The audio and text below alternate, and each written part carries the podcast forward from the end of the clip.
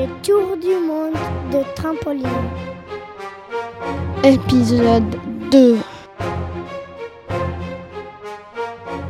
L'avion commence à perdre l'altitude. Igor et Paul se cramponnent à leur siège. La capitaine Ella tente de trouver un endroit dégagé. Elle trouve la vallée et entame la descente. L'avion se pose brusquement sur le ventre et continue sur une centaine de mètres jusqu'à s'écraser contre un énorme rocher. Derrière, on entend un hurlement. C'est Igor qui se tient le bras. Je crois que mon bras il est caché. Ni une ligne de Paul déchire un bout de la fourre d'un siège et on fait une écharpe pour Igor. Les trois acolytes sortent de la carcasse de l'avion et se mettent à observer les alentours. Soudain, Igor s'exclame Regardez là-bas, il y a un bâtiment. On dirait un temple. Le groupe décide de rejoindre le temple à la marche. Arrivés là-bas, les moines les accueillent et leur donnent à manger et à boire.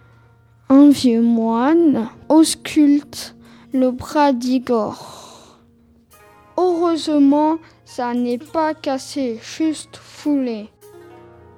Essaye de ne pas trop le bouger pendant quelques jours et ça ira mieux. Le vieux moine leur indique qu'il se trouve à une cinquantaine de kilomètres de Shangri-La. Paul se dit à haute voix, peut-être qu'ils connaissent Antoine. Un jeune moine l'entend et réagit. Antoine, bien sûr, il est venu nous rendre visite il y a quelques semaines. Il avait pour projet de traverser le Laos en train pour retourner en Thaïlande. Je peux vous prêter des ânes et vous accompagner à Shangri-La, d'où vous pourrez prendre le train pour Bangkok. La petite troupe se met en marche de Shangri-La. Les trois compagnons prennent un train de nuit et se réveillent à Bangkok. Au petit matin, encore tout endormi, ils se demandent où aller maintenant. Une voiture noire arrive à vive allure et s'arrête devant eux. Trois hommes cagoulés sortent de la voiture, leur bandent les yeux et les font monter dans la voiture. Qui êtes-vous? demande Igor. Où nous emmenez-vous demande Paul.